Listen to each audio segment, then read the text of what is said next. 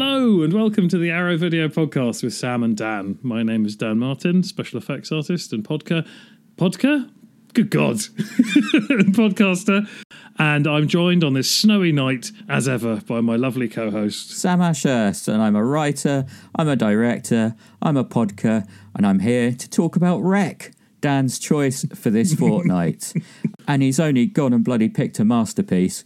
Really excited about this one, and we've got a double bill of very special extra features for you, precious Arrowhead, because we love you. Uh, but before we get to that, we've got lots to talk about about the actual uh, disc itself. But uh, before we do that, Dan, why don't you tell everyone the plot of Rec? Rec is one of those incredibly lean films that isn't really about the plot, although it does have a, a, solid plot. And actually, I think one of the things that's so nice about it is that it sort of sucker punches you with a bit of extra plot you weren't expecting at the end. But the rough introduction to Rec is that a late night and possibly slightly underwatched television show is doing a an, a, a low key and soft investigation into the goings on of a fire station at night and accompany uh, the fireman to a domestic call out in a tenement block where things are going awry. yeah. Uh, yeah, it's a found footage movie um, and we are ostensibly watching the TV show, but we're watching a sort of unedited assembly of the TV show because there's a lot of like second takes um, and sort of back chatter at the beginning as well. Yeah, footage gets rewound at one point and all yeah, sorts. So yeah, I, I love that moment. Yeah, I'd completely forgotten about that, and it's it's a really interesting one because it's the film. It has so much focus on being realistic you know within the realms of the re- of the world it's presenting. Yeah, and that isn't how that would behave, but it never feels wrong. Like that's not how because the characters say, "Oh, rewind it and look at that." Yeah, and then that's what you see, almost like you're there with them. It's it's a it's an interesting it's an interesting one. I think it's you know of all the found footage stuff, a lot of a lot of it is like in in found footage films in general. The benefit is this sort of immediacy and this um this familiarity of format. You know, we we all have digital cameras now with us all the time. But this manages to to feel very present and real. I absolutely love found footage. It's uh, 100% one of my favourite subgenres. Um, and I've incorporated found footage elements, even if they're relatively subtle, into Frankenstein's creature and a little more flesh. But yeah, I think that unique thing that it delivers is exactly what you say, Dan. That kind of immersion that you get from it, especially in Rec. I think Rec is kind of an amazing example of it. But that line between fantasy and reality is obviously so much more blurred in found footage than in any other genre. And that's a really interesting arena to play in if you really want to have a big impact on your audience. And yeah, the fact that it's calling attention to itself as a piece of created media kind of paradoxically makes it feel so much more real um, yeah. because we're surrounded by created media, as you say, Dan, and it, it's not trying to pretend it's not real, even though it's pretending to pretend it's not real, if that makes sense. yeah. Um, yeah, it really creates an, an immersive experience. Um, uh, how do you feel about found footage in general? I like found footage. I mean, it's like like so many things. When something becomes popular or when something is seen as profitable, there's always a little bump in the amount that's coming out, and so finding the gems tends to become a little bit more of a of a sift. But I do think that it's one of the more sort of it's one of the areas where you can see the democratization of uh, filmmaking mm. really flex because as long as you do the planning, as long as you know what you're up to, it is a very cost effective way of making films. I, I, think it's not an easy way to make films. And that's a, a, mistake that I think a lot of like very, very independent film footage movies fall into because actually it's quite easy to make a film that's quite unpleasant to watch with found footage. Uh, and when there was a resurgence of the subgenre, that was a big complaint a lot of people had about it was that it made them feel motion sick or mm. you know, whatever. But I think Rec manages to sidestep a lot of that stuff. They obviously did plan it very well. Oh yeah, like uh, a uh, like a military operation. Yeah, yeah, yeah, exactly. Um, but then on top of that, they are doing that Blair Witch thing where they also didn't plan it in some ways, yeah. very tactically, and did that to exploit real emotional responses from their cast. yeah, and, and creating environments, yeah, almost like a, a haunted house or something like that that they were putting people into and filming. But yeah, I'm, I'm sure we'll get onto that. I, I, I guess I just, you're absolutely right. It is relatively inexpensive to make, so a lot of DIY filmmakers do kind of they are drawn to found footage, and so it has kind of a bad reputation to some extent. Like the market is absolutely flooded with this stuff. Yeah. Um, but when these films work, they really leave a mark on your mind. I think. Like, oh yeah. I, I find that good found footage stuff stays with me more than pretty much any other horror genre.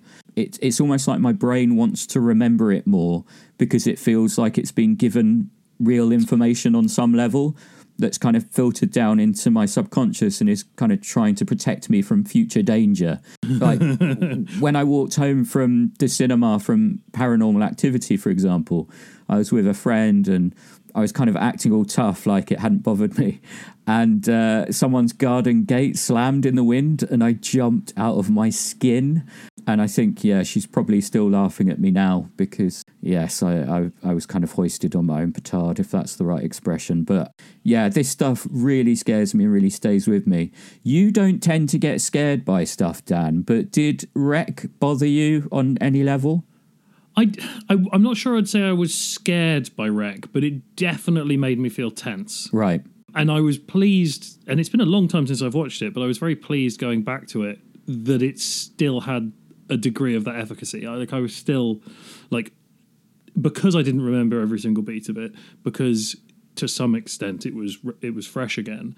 There were moments of tension where I was genuinely like sort of like the the very ending, which we will end up talking about in, in depth, I think. The very ending lasted a lot longer than I thought it what it did, right? from my previous memory. And so when that didn't finish, when I thought it was going to finish, that was an interesting experience because my body was like, "Oh, okay, fuck, we thought we're done with this, but now there's more." yeah, absolutely, and yeah, no, we'll definitely be talking about the ending. So, spoiler alert for anyone who's gotten this far into the podcast um, and hasn't watched REC please do watch REC. It's it's not just available on an amazing Blu-ray, uh, but it's also on the Arrow player. So you've got no excuses not to watch it. It's incredible. Um, Which I think it's still doing its free, like chunk if you want to just dip in. exactly. But yeah, no, I definitely want to talk about that ending. Let's just do it now to a certain extent. Um, because it's something that is covered on the commentary from the directors. And yeah, the commentary is incredible, right? From Yalma Balaguero and Paco Plaza. They cover so much, but it, it, I'm going to have to revert to that old cliche of it being like a film school because they go into so much detail and it's just so useful for any budding filmmakers listening to this who do want to do that kind of DIY found footage kind of movie and, and try and make a really good one um, because it, it's just the perfect guide to constructing a film like this. They break it down such intense detail. And one of the details they go into is that end sequence, you know, with the, that, that final shot that, that uh, was played on all the trailers in this country. Yeah. Yeah. I talked to them about that in my interview with them. But anyway, what they go into in the commentary is that there's a level of um, experience that the actors had in in that scene that we can't get from the movie because not only did they you know uh, add all those photos and everything else that room smelt as well yeah they they added um, really, really horrible, almost like dead body smells to the room to increase that level of horror for the actors. Is is that something that um, you wanted to talk about, Dan? Is that something that you know about? No, I mean Manuela talks about that in the making of, right? Uh, and the fact that she didn't, that, that she didn't wash her costume for the entire film. Oh my god! So they were shooting in sequence, and so rather than having to reset the costume, she just didn't watch, didn't wash it. That's amazing. And she's, and she's allergic to spray deodorant. Oh my god! so they, the costume department did actually spray it with deodorant, and that just made her more sick. Um, and apparently, they had genuine like rotting meat in that set to create an almost dogma level of horribleness. That's it. And you know, let, let's flash back to two weeks to when we were talking about Sting of Death. And, you know, I was saying, oh, you know, these things they did in the 70s, it's not a million miles away from that. But, um, well, yeah, was 70s America and, and early, what is it, late 90s? Yeah. Spain. Closer than maybe you'd think. I mean, um, this film this film has a head injury sustained by a, an actor. It does, it, yeah. That's, that's, in the film. Yeah. So. Oh my god! What right? What a double bill! I'm gonna scrap my recommendations for this one and, and change tack. Sting of death. Um, yeah, but in addition to kind of all the found footage stuff, and actually the the filmmakers themselves would argue that it's not uh, a found footage film. In fact, they do argue that point to me in my interview that's coming up later. I think because the footage isn't found, it, it's not a found footage film. So I don't, I don't know what they understand what a found footage movie is. Yeah, um, like the, with the exception of things like Cannibal Holocaust and uh, you know a few others, the finding of the footage is not present in the movie. Yeah, and then obviously Blair Witch put up all the we you know this footage was found and we've told yeah. you about it. Yeah, yeah. But but there is a tacit understanding whenever you're watching a found footage movie, even if that isn't addressed, that the footage has been found yeah. and been made available to you in some way. Absolutely. So I d- I don't think they need to include that. I think one of the one of the really interesting things about the way they approach the quote unquote found footage format, even if that's not what they're calling it, yeah. is that they establish an although it's linear in time, they establish edits and a, or sort of assembly quite early on. Yes. Because it starts in the TV show, yeah. that doesn't feel alien to you. That doesn't feel like that doesn't break the reality of the sequence. I think and then later on when we get into the keep the camera on, film everything stuff, those edits don't rankle because you're used to it already from the from the opening. If they're just started in the house in the apartment building and they were those edits, I think they would have felt problematic. Yeah, but they do a really good job of seeding the the visual language that they're going to be using in the film in that first section. So it does more than just introducing us to the characters; it introduces us to the style, and and in a really good way. As a as a filmmaker yourself, Jan, what would you say is the other kind of impact that early section has on the rest of the film? I know you know the answer to this. Well, I, to be honest, and I don't think this is what you were fishing for, but the thing that really struck me was this is a this is one of those films where when I watched it, the star was older than me, and now when I watch it, she's quite a lot younger than me, and it added a whole other layer where she's got this real like this is a scoop, you know, I'm, I'm in this little thing, but here's an opportunity to do a big thing. Like there's a real naive enthusiasm and push at the beginning, which mm. drives her to make drives a lot of her choices, which I just didn't see when I watched it when I was younger. Yeah, no, no, that's really interesting. It's not actually what I was fishing for. What I was fishing for was the fact that the first sort of 10 minutes or so is improv with real people. And so it establishes this tone and this very kind of you know like you say dog to a certain extent almost like dogma 95 a verite a verite exactly and so it feels so fucking real like the little things that they do that you couldn't necessarily script that just adds that element of reality and so you've already got that going into the found footage stuff which is based in reality you know that's the appeal of it it feels real so it's got that extra layer on top where okay, I'm in a world where this is very real. Now I'm going to be taken on this horrific journey in this real world. I, I just think it's a really lovely idea to combine that. And obviously, Blair Witch has that improv element as well throughout the film, which is part of what gives that film its power. I just think it's a really, really lovely choice to begin with, you know, kind of low level improv. Yeah, absolutely. And I think that that did sort of carry through stylistically into the bulk of the film because even though the events were all scripted, the actors weren't getting the scripts in advance. Velasquez was cast because she was a TV presenter, so she had experience in that and they wanted that to be a natural like way of interacting with the camera for her.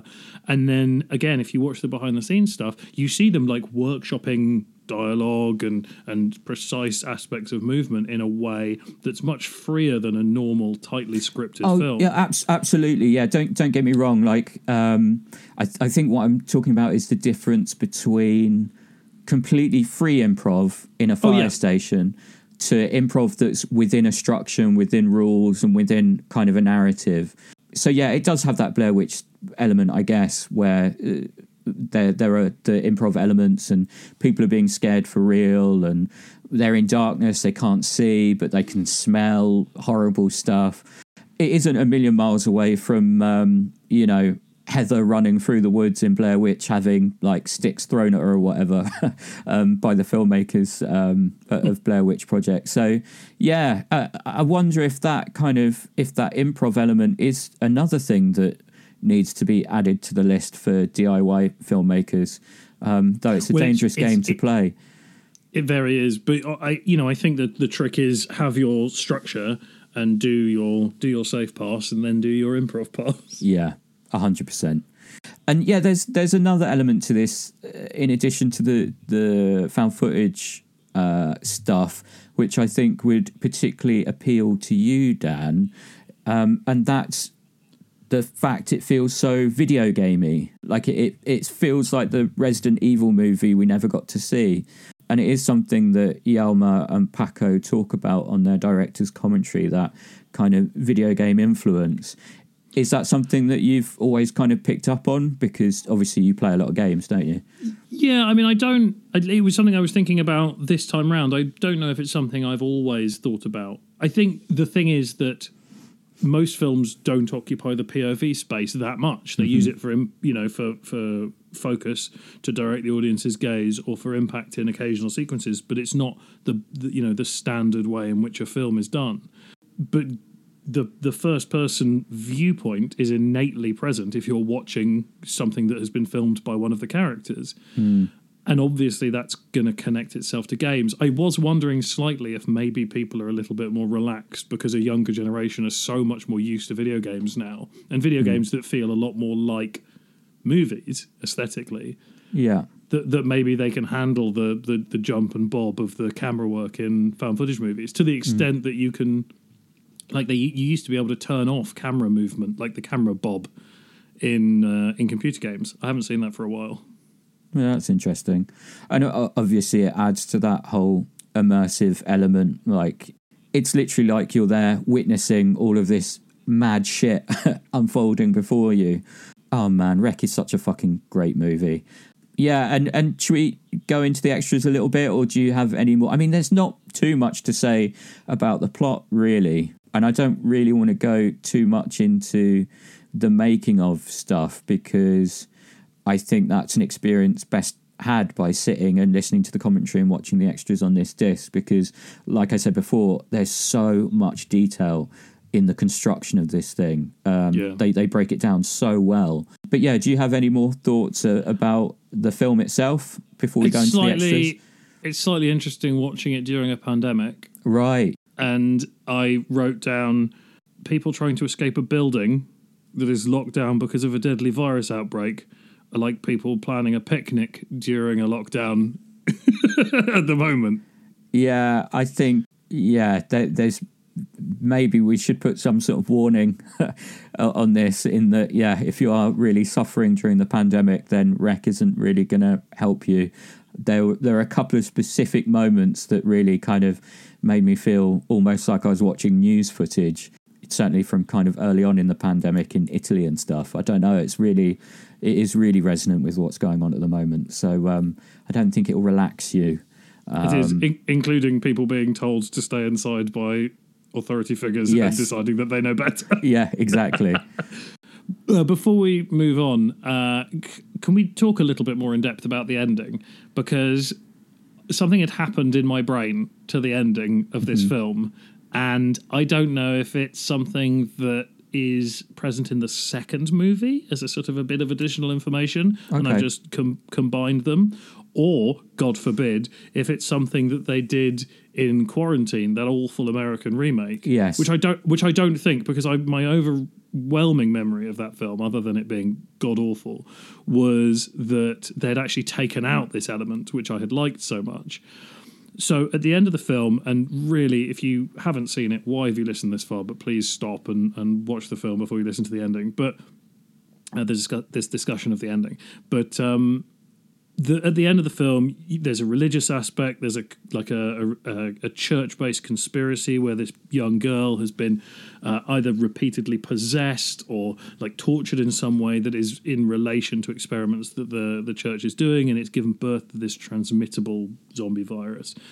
In my memory, they were experimenting with the resurrection. They were trying to replicate Christ's resurrection, and either she had like Christ's DNA added to her, or they were trying, or they thought that like the church had realized that there was some like virus that had caused Christ's resurrection, and they were trying to Jurassic Park that. Like I can't remember the finery of it, but I'm sure I remember it being more specifically about the resurrection of Christ at the end.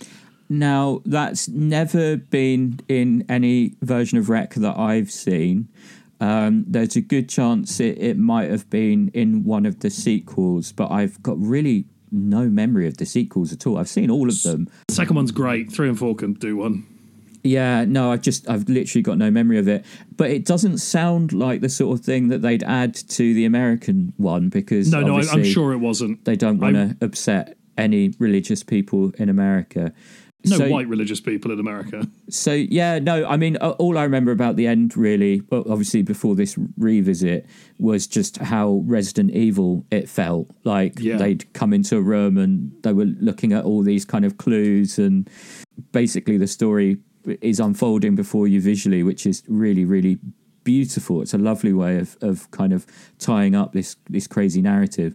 But yeah, hang on to that idea, Dan. Um, maybe one of the arrowheads will email us and let us know if if they've seen anything like that. But if they haven't, then there you go. There's a film for you to make. yeah, Zombie Jesus. Zombie Jesus, finally. Yeah, and, and just before we, we go into recommendations and stuff, I do want to talk a little bit more about the extras because there's one we haven't mentioned at all because um, there's actually two commentaries on this disc and I'd like to talk about Alexandra Heller-Nicholas's commentary. Now, Arrowhead, you may know Alexandra from her brilliant book, uh, A Thousand Women in Horror 1895 to 2018, which I actually got for Christmas. And I texted Dan a picture of a page yeah. in that book because his wife Jen appears in it, only to discover that I'm basically the last person on the planet to text them about it. But, you know, the thought was there.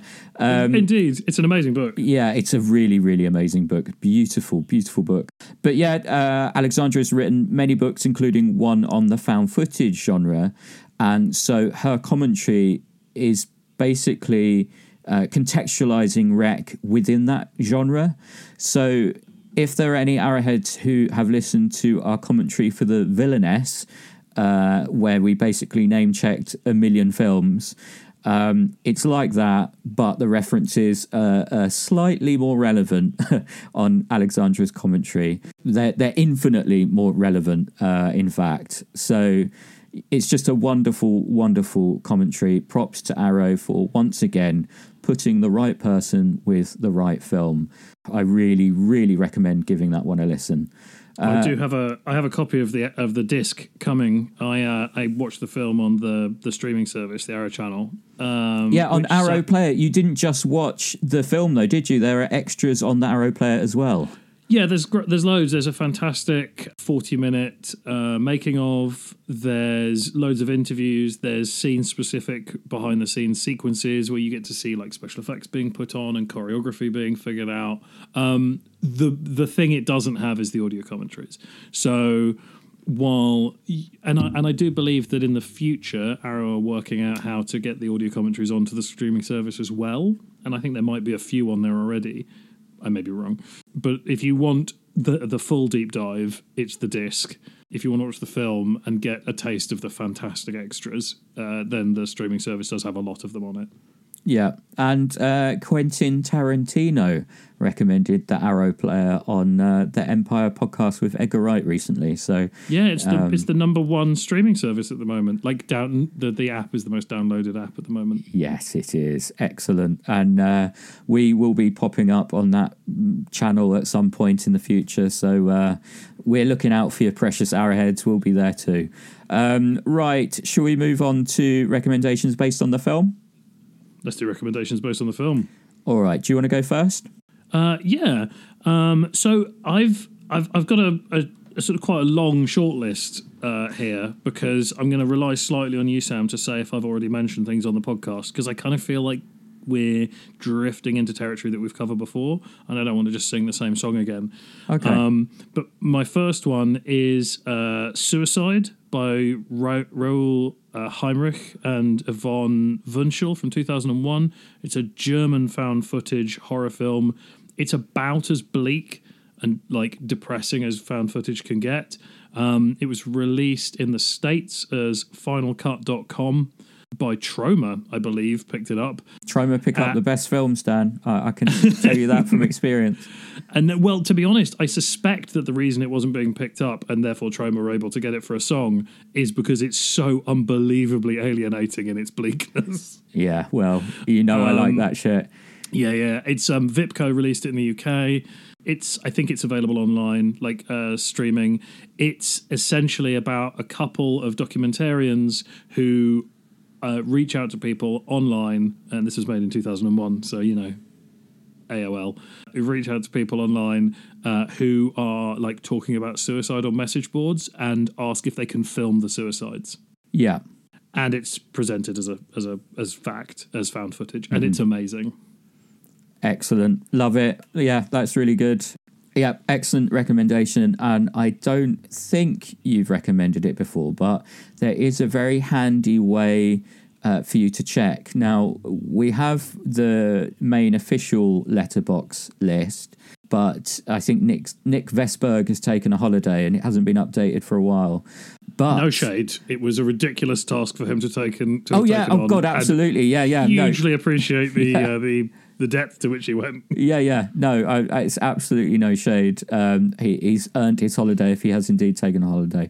But it, it, it's factual that it hasn't been updated in a while. Yeah. Um, but uh, the lovely Oni Babadook on Letterboxd has uh, created separate uh, lists for each of us. So um, there's one with all of my recommendations and films that I've mentioned in passing in a positive way.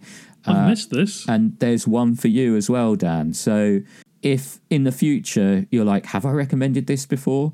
That one is right up to date. So um, amazing. Oni Babadook, thank you, thank you, thank you. I know you're listening to this because you do update these Letterboxd uh, for us. Um, thank you, sincere thank you. It's Yeah, really, wow, that's really amazing. helpful. Thank you. Um, so yeah. Anyway, I'm now going to completely undermine uh, that whole speech because I'm going to recommend something I've definitely mentioned in the past. Um, Do you want one of mine, Sam? but I can't not I can't not recommend this film. Like it's it's one of my favorite films. Basically, full stop. It is the Poughkeepsie tapes. Oh, now nice, yeah. there are so many found footage movies that I love, but I think alongside the Blair Witch Project, which anyone listening to this almost certainly has seen, um, yeah, the Poughkeepsie tapes is probably my favourite found footage film. Um, it takes the fake documentary elements of the early parts of Blair Witch and kind of fleshes them out into a full narrative. So it's a narrative that revolves around the discovery of a bunch of videotapes belonging to a serial killer. And we get interviews from all sorts of experts who contextualize this fictional killer, making it feel like a precursor to a whole load of um, Netflix true crime series like the the Family Next Door. Now, what's in those tapes is increasingly disturbing. So, uh, much like Suicide uh, from Dan, I can't recommend this to people who don't like extreme horror. Um, but if you are into found footage, this is a great one. It makes me feel so uncomfortable in so many different sequences. And that's kind of why I watch films. It's to feel something, whether that's joy or sadness or fear, or in this case, kind of extreme discomfort. And there is a direct reference to it in A Little More Flesh. So, you know, there's that too. Um, and the director made the Rec remake Quarantine, but don't hold that against him because, as Dan points out, um, that's probably not worth your time. But It's toilet water. God knows what happened in the making of Quarantine because the Poughkeepsie tapes is an absolute masterpiece. Highly recommend it. Dan, have you seen Poughkeepsie tapes? If you just casually asked me, I'd say yes because I think I have. But the talk of how extreme it is makes me think maybe I'm thinking of something else because my memory isn't of extremity. So I'm going to double check. Well, remember our kind of line, our extreme line is very different in different ways, but I think it's more in the level of discomfort it produces as opposed to Okay. what you actually see. And as you know, you know, I, I'm kind of into that, like taking something that wouldn't necessarily uh, be kind of banned as a video nasty, but presenting it in a way that's so uncomfortable. I think you know that's that's part of the power of cinema when it's you can definitely do that. part of the power of found footage. Uh, well, there you go. Exactly. So, yeah, it, it's a film that feels very real, as we've discussed, and what you see is is kind of, yeah, it shows a lot, but also leaves stuff to the imagination in a very clever way. So, anyway, Poughkeepsie tapes. I'll shut up about it now. Dan, what's your next recommendation? Uh, my next recommendation is from 2003. Uh, it's directed by Julian Richards. It's the last horror movie. Oh, wonderful. Which again I feel like I probably mentioned a dozen times. The last horror movie was slightly undermined by its own success because it got to play in the cinema, and I don't think that's quite what Julian was expecting. because the movie really works best if you're watching it on a rented VHS. Without wanting to spoil too much about it, the reason for that uh, particular, like that best way to watch it, is because you, what you put in the machine is this like it starts playing and it's just a movie like a, a relatively cheesy american horror movie called the last horror movie. And then you get that kind of like static breakdown as though someone has taped over the tape you've got and you slowly realize that the tape the person who rented the tape before you from the video store has put something else over the end of it. And so it's the truest form of found footage because it's the only one i've ever seen where you genuinely are presented with something that you are in the process of finding during the film mm. and what julian manages to do is a really good like inv- like invasion of the safety that is normally afforded a viewer by the barrier of the screen because it becomes your world and the world of the movie kind of intertwine in a way that I've never seen anywhere else. This said, I haven't seen it for absolutely years, so if it hasn't aged well, please don't attack me. But my memory of it is that it's incredibly good. Oh man, Arrow, please pick that one up. We all know Julian. Come Ooh, on, and do a limited release on VHS. there you go. Yeah, I'd, I'd love to see that. Excellent, um, great recommendation. And I am going to be slightly annoying uh, now, precious Arrowhead. I'm very sorry. I know you come to me for the old film recommendations, but I'm going to recommend another book. But it's an incredible book. I can't not recommend it. It's too perfect. It is Found Footage Horror Films Fear and the Appearance of Reality by Alexandra Heller-Nicholas, who we've already discussed. Um, and it has Exhibit A on the cover, and Oh, you know, yeah. just to just to make everybody happy, um, that is another found footage movie I'd absolutely recommend. It's unique in that it's a very dark family drama as opposed to a straight horror film. But it honestly, man, it makes you feel so fucking sick when you watch it. It just the way it kind of descends into very dark drama slash horror, I'd say. Um, it's just a masterclass in kind of building tension and and just this slow descent into horror. Anyway, I'm not recommending that. I'm recommending found footage horror films Fear and the Appearance of Reality because it's incredible. It's so detailed, so comprehensive. It's a must buy for anyone listening to this episode. It connects really nicely with the commentary on the disc, obviously, but mainly it's just an essential guide to this genre, operating as a treasure trove for pretty much everyone. Experts and newcomers alike, you will discover something new in this book. It's like a very expanded version of that excellent commentary, which it obviously has much more in-depth analysis of why we like these movies and how they work. It's got a, a big list of films that will be uh, new to you, and Alexandra has amazing taste. So yeah, you will find something new to love in that book. Uh, the paperback is relatively expensive because it is an academic text, but you can pick it up on Kindle for a tenner.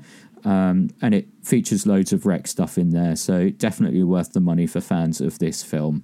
Um, yeah, I highly recommend it. Dan, what's next? Is it time for stuff from the past couple of weeks? It is, isn't it? Well, yes, but Oh, you you've had- got a whole bloody long list, haven't you? I've got a whole bloody long list, but and I was gonna not bother, but you did a book, and I've got a book, so Oh, okay, perfect. Um, I, I- I basically I just wrote down all my favorite found footage things, uh, and then I was thinking about like early examples of found footage. Do you know the term an epist? Uh, how's it pronounced? Epistolary, epistolary Dan, novel. Of course, I fucking do. Of course you do, right? Yes. So for for the for the for the few of our listeners who may not be familiar with this, uh, an epistolary novel is a novel that takes the form of a collection of letters, and it's sort of a literary precursor to the found footage like structure, I would say. And I think probably the first one I ever read when I was probably slightly too young, and again, I'd be surprised if I haven't already mentioned this on the podcast, um, is written by John Wells and John Fortune in 1971. It's called A Melon for Ecstasy. It's about a dendrophile who has fallen in love with a tree, but does fuck a lot of trees throughout the book.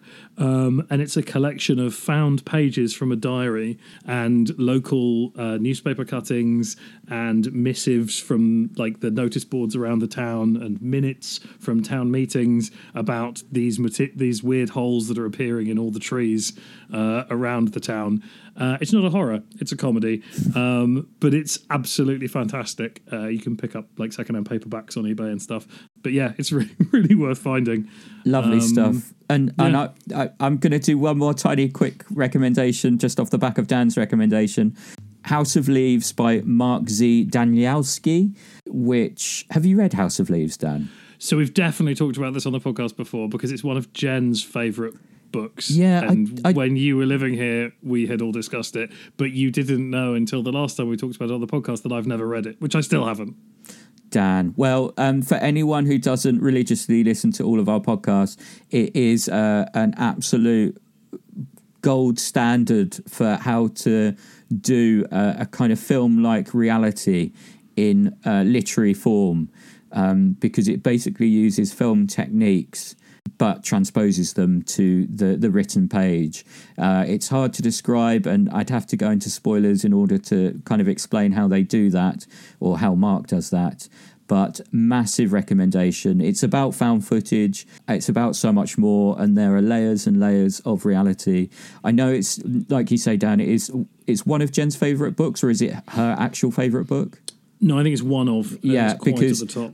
There are problematic elements to it. Um, I, saw someone on Twitter reading it for the first time um, recently, and they were very unhappy about some of the elements within it. But if you can kind of survive that, then it is uh, an incredible, incredible uh, reading experience that really mimics the feeling of watching a, a great found footage movie. Right, let's finally move on to recommendations based on the past couple of weeks. Dan, what have you been watching? I watched Snow Trail, uh, which I think you'd love, Sam. Have you seen Snow Trail? I have not seen Snow Trail. I hadn't seen Snow Trail either. There's some rather suspect DVDs floating around online. Uh, there's not another, I don't think there's an official physical media release, but it is on the Criterion Player.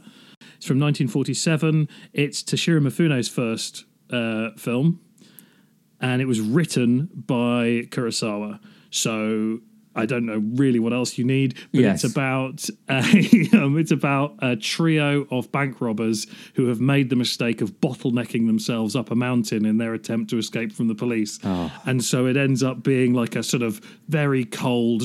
Treasure of the Sierra Madre. No, not not Treasure of the Sierra Madre so much. They, they they end up sort of infighting, obviously, but then it goes. They end up mountaineering as well. There's a bit of cliffhangery stuff to it. It's it's it's genuinely fantastic. You can see from like frame one why Mifune was so like just destined, and he's I mean, and also he's he's beautiful in it. He's a beautiful man.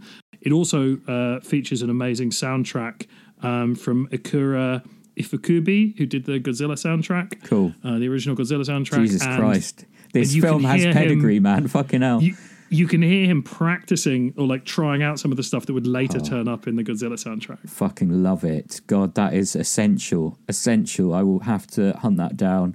Um, like, even a tenuous connection to Treasure of Sierra Madre makes it a must watch for me because I fucking love that film as well. But all of those people involved in it and and the premise, yes, Snow Trail. I'm very excited to watch that. Thank you, Dan. Mine's slightly easier to get hold of because it's an Arrow video release and it's a recent Arrow video release. Uh, my first recommendation is the El Duce tapes. Now, you might be wondering why I'm doing this as a recommendation rather than suggesting it as a full episode. I honestly think this film would upset you, Dan. Like, I think you would absolutely hate elements of this film. Um, and for kind of good reason. It, it's a shock doc about the very grotesque singer of a very grotesque band called the Mentors, who say and do very grotesque things throughout the film. But what makes this one fascinating is it's entirely constructed from VHS footage shot at the time. So it kind of basically feels like Man Bites Dog meets Trash Humpers. Um, Wow. and, and in fact, it, it kind of feels like found footage in a way, so perfect for this episode. But it's genuinely gross and disturbing. But it's also an amazing snapshot of the 90s, kind of like a, a perfect Polaroid covered in garbage. If you've got a strong stomach, I do really recommend this one, even if you will feel a bit weird afterwards. Uh, great extras too, including some unused footage and uh, a nice featurette on the all female El Duce tribute band, the Womentors. Womentors? I don't know. um, but yeah, the El Duce tapes, it's definitely not a feel good film, but it is a fascinating descent into repulsion and the politics of outrage. And there's kind of a lot that you see in this film that yeah, uh, 30 years after the events portrayed have kind of been even more borne out into the culture. Um, you see kind of elements of, uh, I'm going to say his name, I'm sorry, Trump in this film. So, yeah, if I haven't completely put you off this fascinating and disgusting film, it's also on Arrow Player, um, which you should hopefully already be subscribed to by this point uh, in the podcast. But um, yeah, the El Duce tapes, I recommend it in a way. Yeah. How would you compare it to the Todd Phillips GG Allin documentary? I'd say that that would make a pretty good double bill.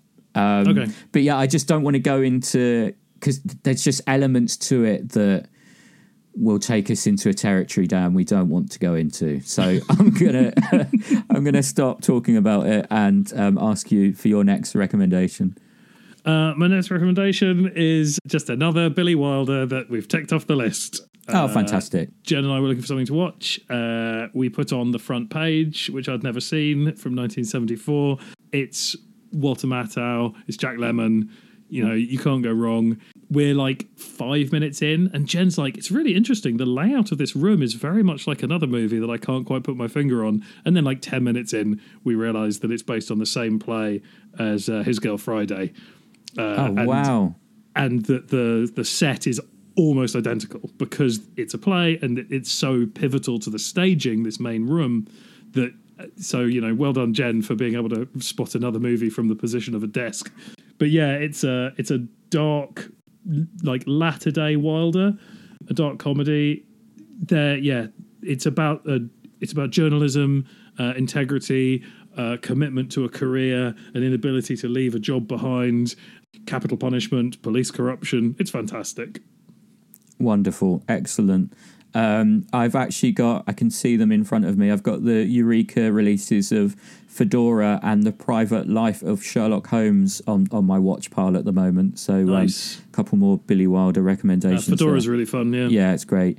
My next recommendation, though, is another Arrow video title. I promise they haven't put me up to this, but I've just watched a couple of really good ones recently. It is Southland Tales, um, which is out on limited edition Blu ray uh, with the Cannes cut included. Now, buy this disc. I've put that in all caps in my notes. Um, you will really, really regret it if you don't, because the Cannes cut is the definitive version of the film, and when it's gone, it is gone. If, like me, you love stuff like Under the Silver Lake, you will want to watch this film, which shoots for the stars but ends in utter, utter lunacy in a good way. Um, it's basically like Robert Altman meets David Lynch, that's also very recognizably from the director of Donnie Darko, because it is Richard Kelly. It feels miscast from top to bottom. Literally everyone in this film feels miscast, except for maybe one person. Um, but it all somehow works to create its own very likably bizarre vibe. So the kind of profound miscasting almost feels deliberate in a way. It's just got a really weird atmosphere. And if you look at the plot hard enough, you'll see some more prescience here. Um, it's either prescience or America literally hasn't changed in 15 years. But whatever, I love this batshit film. Maybe you will too. And the only reason I haven't suggested this for a full episode is I'm not sure I can ask Dan to put himself through nearly three hours of a film with religious undertones that's also sort of a musical. But Southland Tales, what a picture. Thank actual God that movies like this exist. Well, now I feel like we have to do it. I've never, I've never, I've never seen it, so let's do oh, it. I do think you'd hate it though, Dan, and it's nearly three hours long. That'll make for a great podcast. All right. Well, we've we've recently done a schedule. I'll I'll revisit it and I'll I'll swap it out for something else and we'll, and we'll do it. I'll swap it out for one of my choices and we'll do it. How We can just that? stick it on the end of the schedule. Oh, yeah, uh, that's you know a good what? idea. Let's let's let's let's keep let's put it in early in the schedule ish, because if it's selling out, we want to do it Yes. relatively early on, I guess. Right. It- uh, Welcome to admin. more admin for the precious arrowheads, but all right, we're going to do Southland Tales in an upcoming episode, so even more reason to buy it. Right. Have you got one more, Dan? I mean, I've got loads more found footage movies I could talk about, but no, that's uh, we're done with our recommendations. Oh, I get so easily confused. Right, extra features, extra features, extra features, Extra features. extra features. Now, I know I've just talked for ages, but before we get to our main extra features, a very quick festival review. I saw Glitch in the Matrix as part of Sundance 2021, and it's a fascinating, if flawed, film. It's basically a documentary about simulation theory from the director of Room 237, and it somehow manages to make a topic as complex as simulation theory easier to understand than some of the theories in Room 237, which is a tick in its favour. And it also features fantastic footage of Philip K. Dick. But there's also some really uncomfortable true crime stuff in there that didn't really sit right with me, kind of ideologically. You'll know what I mean when you watch it, and there's still enough here for me to recommend it. Um, but just be warned that there's some tonally difficult stuff in there as well. But um, yeah, Glitch in the Matrix, it's on VOD right now, and there's a Blu ray in May. Dan, would you like to introduce your extra feature before we get on to mine? I'd like to ask you a question about Glitch in the Matrix first. Okie dokie, yeah. Does it have that bit in an interview where Elon Musk says, uh, It's a really interesting theory. My brother and I have been obsessing about it. It's overtaking every conversation we have. So we've had to ban it as a topic of conversation from the hot tub. No, well, it doesn't have that exact quote, but it does have Elon Musk in it, and it does have some theorizing that Elon Musk is like a high level player in the simulation world, and he kind of pops in and out. I mean, it's pretty fucking weird, but yeah, that that's not what I have a problem with. There's some. St- uh, I don't want to get into it because it's You kind don't of. no, I wasn't. I wasn't but- asking you to expand on the stuff you don't want to talk about. Yeah. I just, I just wanted an excuse to draw attention to Elon Musk's routine hot tub time with his brother. Yeah, yeah. I wonder what they talk about. Anyway, Dan. Not the Matrix. no, they're not allowed. They're not allowed. That's part of this. It's part of the whole thing. But anyway, Dan, um, who have you been speaking to for extra features? Uh, I uh, reached out to uh, a lovely, lovely man uh, by the name of Javier Botet. I was aware of Javier from from Rec, uh, from other stuff he'd done. I did a picture called "The Other Side of the Door" for Fox. Uh, and I said, I, I, want to work with Javier. Javier's the guy for this. Um, I, I, I, sort of gave the producers his name. I told them to check him out. They were like, yes, he's perfect. Um, I can't remember how we reached out to him, but we, we got through to him. I went and did a fitting with him in Madrid, and then we spent loads of time in India together because he was playing the creature in that film. Um, for those of you who don't know, uh, Javier is the girl in the attic at the end of Rec. And he's yeah he's a super super nice guy. He's a big film fan in his own right. Uh, and so he and i had a chat about rec and his experiences on the film. Okay i'm incredibly happy to be uh, joined by that the lovely javier Botet. Javier thank you for joining us no, it's a pleasure. My pleasure. It's uh, wow. It's been a long time since we've uh, since we've actually seen each other. I'm going to jump straight in with the questions. The first one is I just I wanted to ask you how you came to be attached to Rec, like how you got involved with the project. Well, uh, Rec was uh, one of my first projects, so I've been like two years early started working as a monster performance with uh, Beneath Still Waters. and so a few in Spain. You know, there's no much movies uh, yeah. of horror, science fiction, and so in Beneath Still Water, the movie, there was uh, like three or four FX FX techniques uh, uh, working on. So I've been working with one, but the others, the others took looks in the set and they saw my my body and they said, okay, I want to work with this guy. So one of those guys was uh, David Ambit. Uh, so when he was involved in Rec in the project, and he read the script, he he wanted to make a very nice and peculiar monster. So he asked for me. He said, "Please try to to hear uh, uh, Javier Botet to to call Javier Botet because I think it's the perfect body to try this creature. So they called me. I said, yes, of course, I'm happy to. So I've been in the, in at the same time I've been working in other movie. So I was with a big bread. So I said, yes, of course I want to do it, but I cannot uh, shave the the bread. Shave so, your bread off. Okay, uh, let's find a way. So we did a mix of latex and things to cover that, and it makes the the, uh, the skin goes like that. Wow! Uh, so the, the, the design had to incorporate the beard underneath the makeup. Yes. The design was a, a, a yes a mix between the designs and what he can he can do. it was like an accident because even was uh, more an accident because in the beginning I was uh, close to play other role because in the screenplay, in the original screenplay, uh, I was the the the priest who was making all the how to say the yes the interventions and all the all the investigation. Yes. So at the beginning, at the end, the girl dies, because all these uh, things. Uh, so then he keep the investigation in his own body with the oh. blood and the the the, the the cyan point of the girl in his body. So he become a like a creature. But we did some test, and the day before we we been shooting, they told me we made change. now you're going to play the little girl uh, with the evil, and and I say, oh my God! I was even uh, reading and, and learning and and rehearsing my dialogues.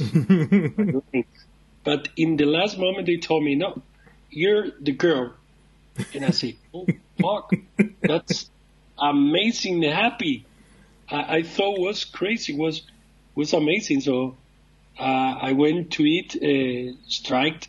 So I, have been one night thinking about the, the, the performance of being a girl, a demon girl. so, and in the morning we started uh, like gluing parts and was the first time we did the first rehearsals, the first uh, test, and the shooting day. Wow. Together. So, so the makeup was like a, a one day trying to save the moment, save the situation. So David was working on me almost uh, no, at almost nine hours. Was like eight hours trying, and, and then after eight hours, I started working. So Wow. it was a crazy day. That's that's insane. How many days did you end up doing on the film in that makeup? In the first one, Mhm. I was only one day. Wow. I did uh, a previous test as the priest, Mhm. but but finally we did a, a final day shooting as uh, the girl Medeiros, but only one. And the next movies, the next sequels, uh, we did only one day. Every day I did something was in one day, so. I really worked very little. well, it's certainly one of the most important moments in the film. yeah, and and you've gone on to be so many iconic characters. You're fast becoming one of the one of the best names. Yeah, yeah. I I felt uh, all the importance uh, that this role was for me, and I'm so happy. I'm I love the character, but the fact is I played only one day. In the first one, but but I remembered uh, a long time because after after we did the shooting day, the David Ambit and, and me, we thought was a very nice character, and we thought it was going to to be a little important, or as as big as he was, as it was. Um, so we did a special makeup day uh, for our personal time. We did uh, in his uh, workshop, like one month later of the shooting days, because after the shooting day, they didn't make a photo shooting or Oh, wow. taking care of the creature. So we did by ourselves a makeup day in the workshop with a friend of mine. He he make a shooting day, a nice material to for the yes, you know, for the future. So when they make the DVD uh, and all the things they did after the the success, we said, "Hey, we have a nice material that you don't have. so you have the the DVD with the all the images of the hmm. Medeiros girl. That's like one month later of the Wow. shooting. Yeah. So we we talked about movies a lot when we were working together. I know you're a, a big movie fan as well as you know as well as someone who works in the films. Is what's what job have you had where you were the most excited about being able to be involved in that film? Well, uh, as a fan, I love a lot of movies and people, and so uh, I remember in Spain with so many uh, big actors working. Uh, even the first time I've been working was with. Um, uh, oh my god! Now my memory is it's going down. Yes, with uh, Brian Yuzna. So was Yeah. so happy for me. It was always the same. Like, who is involved? With? Oh my God, this the director. I think the first time I worked out of Spain was so was so big for me because was produced uh, Mama by Guillermo del Toro. Yeah. I've been working with Jessica Chastain and mm, Costa Baldau, the the Game of Thrones, Nicola Nicola. But when I've been working with you, I was so happy because, for example, mm, working with uh, uh, uh, Jeremy Sisto, with uh, well, the actress is uh, Maeve, of course, but uh, I don't know, maybe when I was working in Calgary, in Canada, with Iñárritu, uh, with Leonardo DiCaprio and, and Tom Hardy, was the most famous names. Yeah. But yes, uh, don't know. Working with Guillermo del Toro in Crimson Peak was great. Yeah. Um, Can you uh, can you tell our listeners a little bit about the experience of being put through a makeup like, say, one of the ones in Crimson Peak? You're in the chair for a long time. What do you? How do you keep your mind busy? Well, like always, uh, you know, uh, I try to be happy and fun and and making jokes and and I like to hear music and and meet the and speak with the FX uh, artists artist. So in Crimson Peak, I've been working with uh, David and Monsi from DDT. So I've been working with them before in Mama and and after in a few other movies. So they are so close to me, so it's easier to feel comfortable with a makeup artist, and and and that helps so much to to stay all these hours in the makeup. But sometimes not much, but sometimes you fall asleep a little, and it helps too, because yes, it's usually you can you can't cannot sleep because you need to be striked and moving the, the body as the makeup artist needs. So it's not very comfortable, but you know, it's mine cold, relax, but Just uh, just meditate. So aside from uh, your the performances that you're famous for, I was always very keen on your artwork, and you'd tell me about your your screenplays and stuff as well. Are you are you developing anything? Are you still directing your own stuff, or Well, yes, yes, yes. Uh, I well in my life I directed shorts and I worked in in in a movie doing a part in a Spanish movie called uh, "Every at the End Everybody Dies." Es al final todos mueren. yeah? Uh, but that was little things. But in my free time, the last seven years, I've been busy, busy uh, working as an actor. But in free time, I was uh, working a little more in my screenplays, and and so this last year with the COVID, I've been working a lot. So I have a few projects, uh, worms. I think maybe soon they are gonna happen.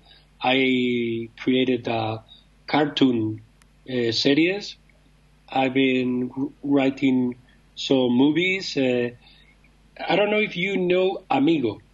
Amigo is a movie, but still is not uh, easy to see in a platform or whatever. But it was a few months ago in cinemas, but uh, you know, very little cinemas because now it's complicated. A movie called Amigo. It's a movie that I wrote. It's a, a screenplay.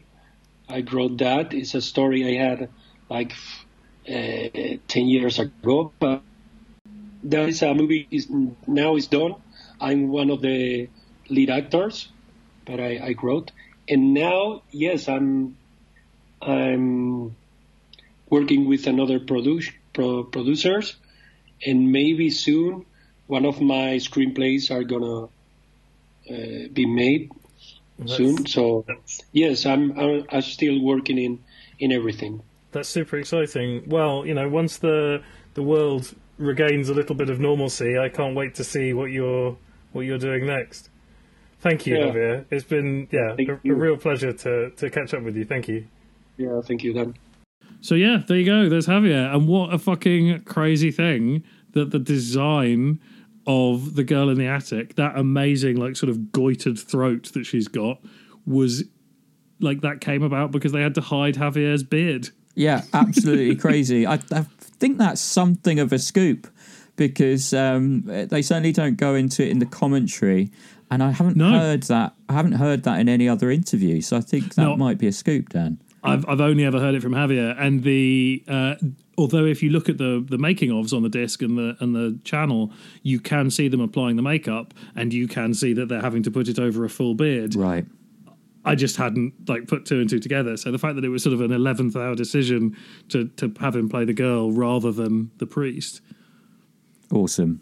Awesome. Yeah. Love it. Well, um, I don't think I've got any scoops in, in my interview, though. I do have Jaume and Paco's reaction to Rob Savage's host.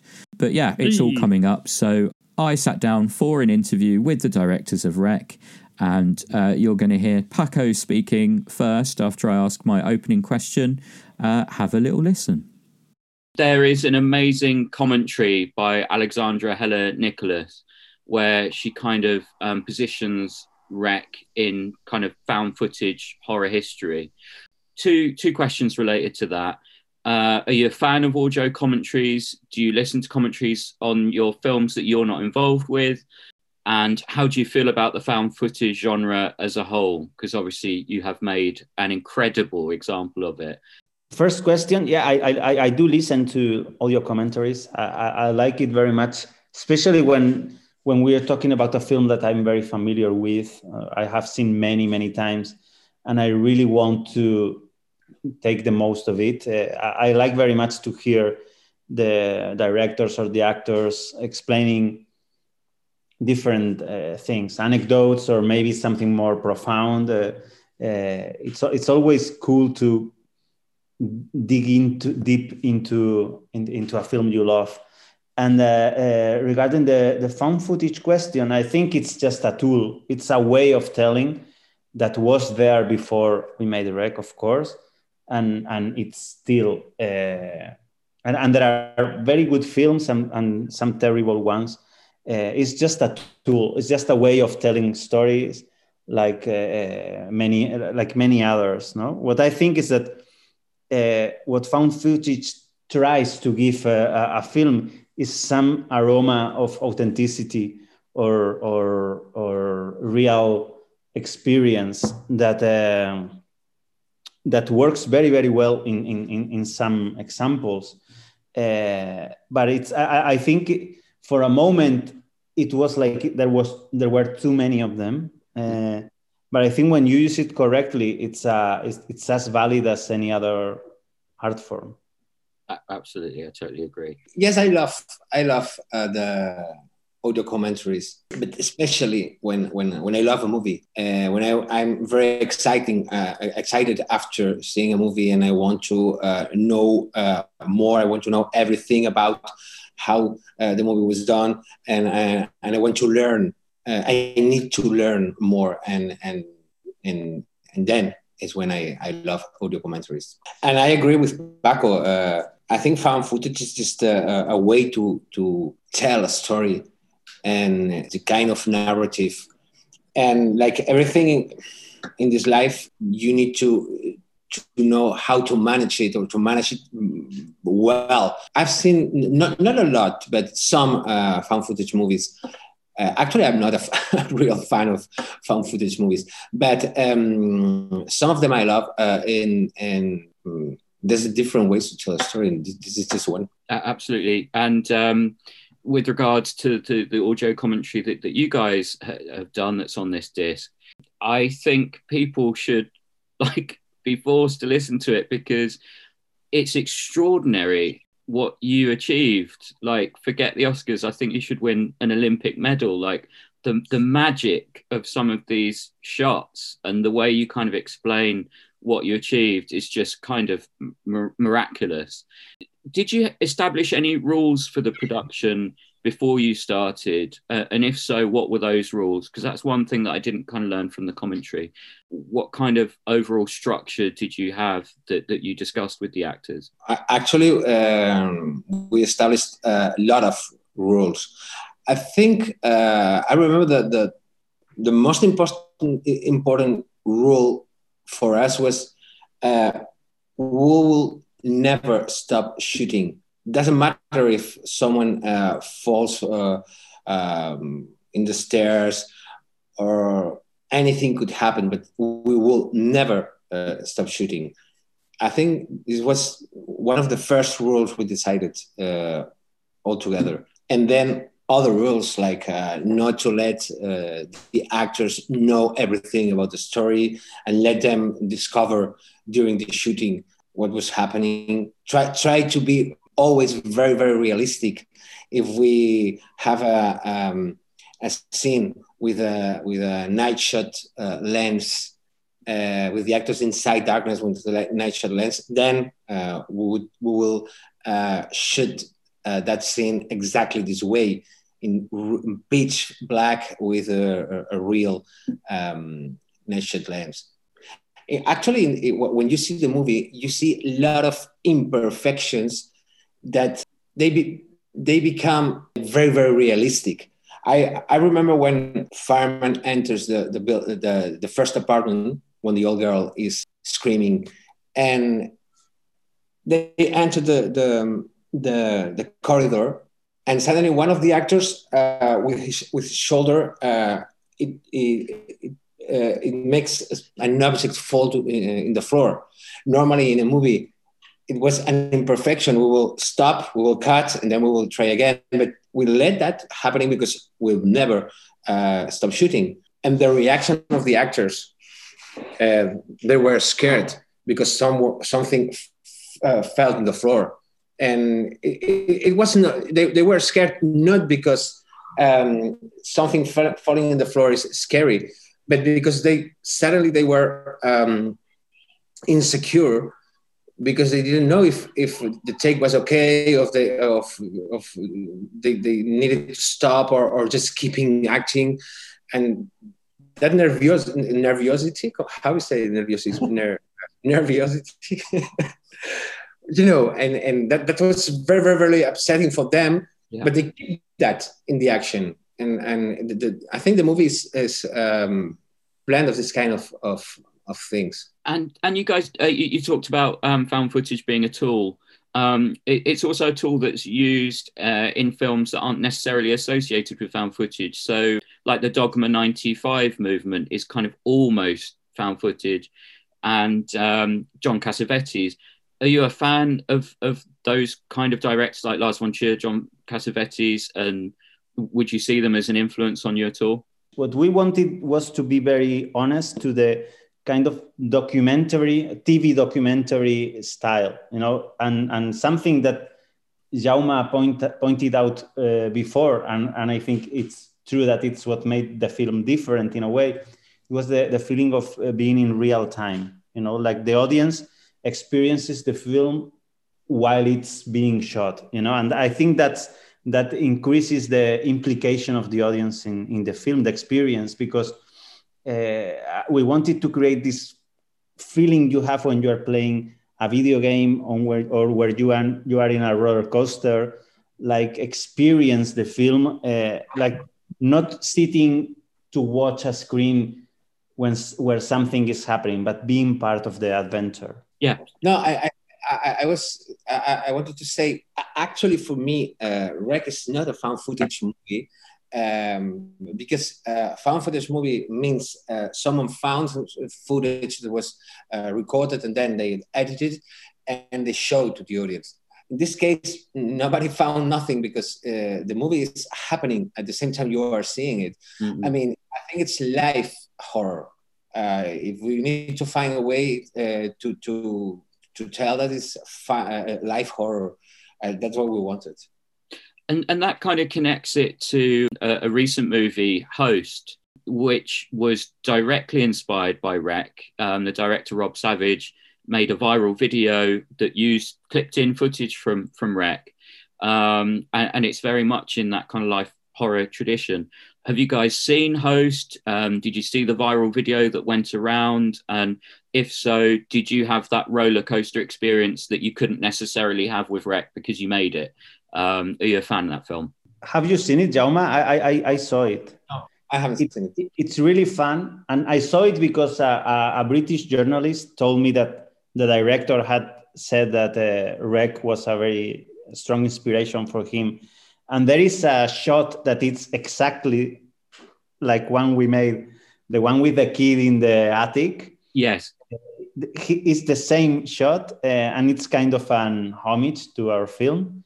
And I, I felt host was really really fun, uh, really fun. I, I, had uh, a very very good time uh, watching it, and and it's it's kind of it's something we could have made if Rec was made today because it's it's it's something that it did uh, because the, the film Jaume it's like a Zoom uh, session like the one we're having right now, and you see the screen with different little windows yes. and so it's something so linked to what is happening right now.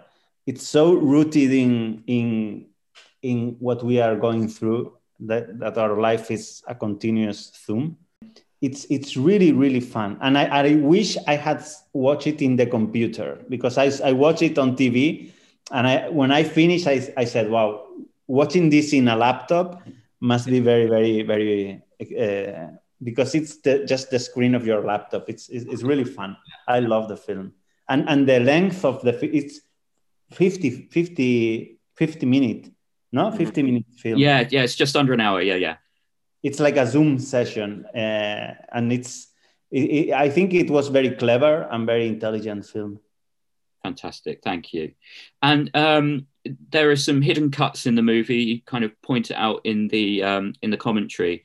Um, how do you plan those, and what is the secret to a great hidden cut? Because that feels like a whole other art form in the middle of everything else that you're you're doing on that on this film.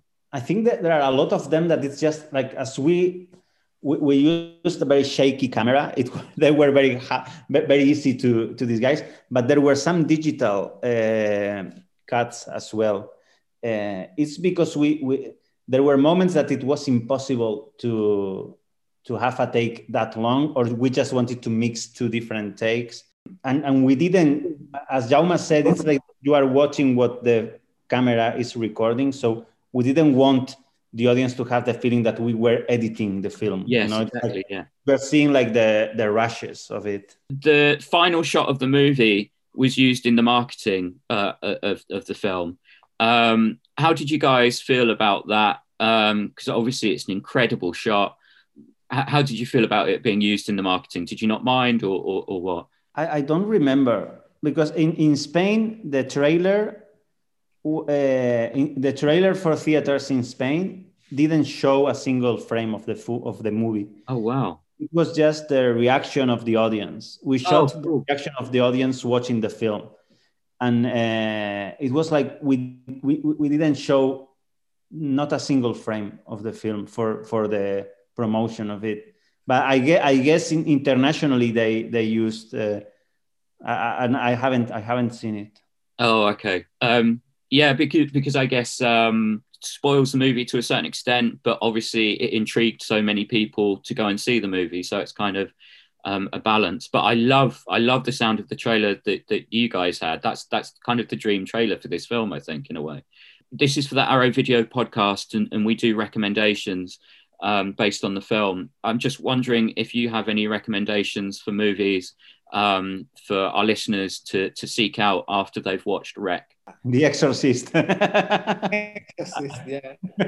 Because people, I, am sure a lot of people haven't seen The Exorcist. Yeah. Young people. Yeah, Young people. absolutely. Revisit the classics. Revisit, revisit the classics. Yeah. Because uh, young people sometimes know nothing about classics, and they're so um, important to discover them, like The Exorcist, Rosemary's Baby, uh, Alien, The Omen. Uh, for us, it's something mm, that belongs to our lives, but for people uh, 40 years, 14 years old or yes. 15 years old, for the teenagers, probably they don't know about it. So discover it. Love it. Thank you so much for your time and thank you so much for the movie. And there we go. Lovely words on host Lovely. there, uh, which is obviously uh, very, very inspired by Rec um, from that viral video onwards. Um, so, yeah, lovely to get their thoughts on it. Dan, social media. Do you have a Twitter account? Do you have an Instagram account? Yeah, yeah, yeah, yeah. I've uh, cool. I've got got all of those. Awesome. Uh, I'm at thirteen finger FX uh, on both of those. I've been a bit quiet recently, but you know, comes comes and goes, ebbs and flows. well, there you go. Um, what I mean, if you're not going to sign up for those accounts, on the back of that. no social media from me, but please watch A Little More Flesh on Troma's streaming service, Troma Now, uh, a name which sounds a bit like Krysta from Southland Tales, but I digress. Oh, I wonder if they've got uh, maybe they've got finalcut.com, aka Suicide, on the on the streaming service. Yeah, I mean, it, yeah, I'm pretty sure they do. They've got basically everything um, they've they've distributed on there. So um, have a look for that after you've looked for a little more flesh, um, which is. Uh, you know my take on the found footage genre and the first month of on Troma now is free so why not check it out it is objectively good loads of your favorite critics say so that's it uh, from me any final words from you Dan Write us a review, leave us a five star rating, tell all your friends to listen to the podcast. We want more numbers. Yes, We want please. more listeners. Yes, we would like to to get to our fifth year, uh, which is next year, believe it or not. Bonkers. Um, but also, we are definitely going to get to our hundredth episode, so uh, that's coming up, and we've got something very special planned for that one. So uh, do Yeah. eagerly anticipate that. Next time, we will be doing Thief, the Michael Mann movie Thief, uh, which is my choice, and then why not tell you? Two weeks after that, we're also doing JSA. So please do Oh. pick up Thief and JSA because, uh, yeah, it's always better when you've seen the movies. Right. We love you. Um, thank you so much for listening. And we promise to be more professional next time. Promise. Bye bye. Bye.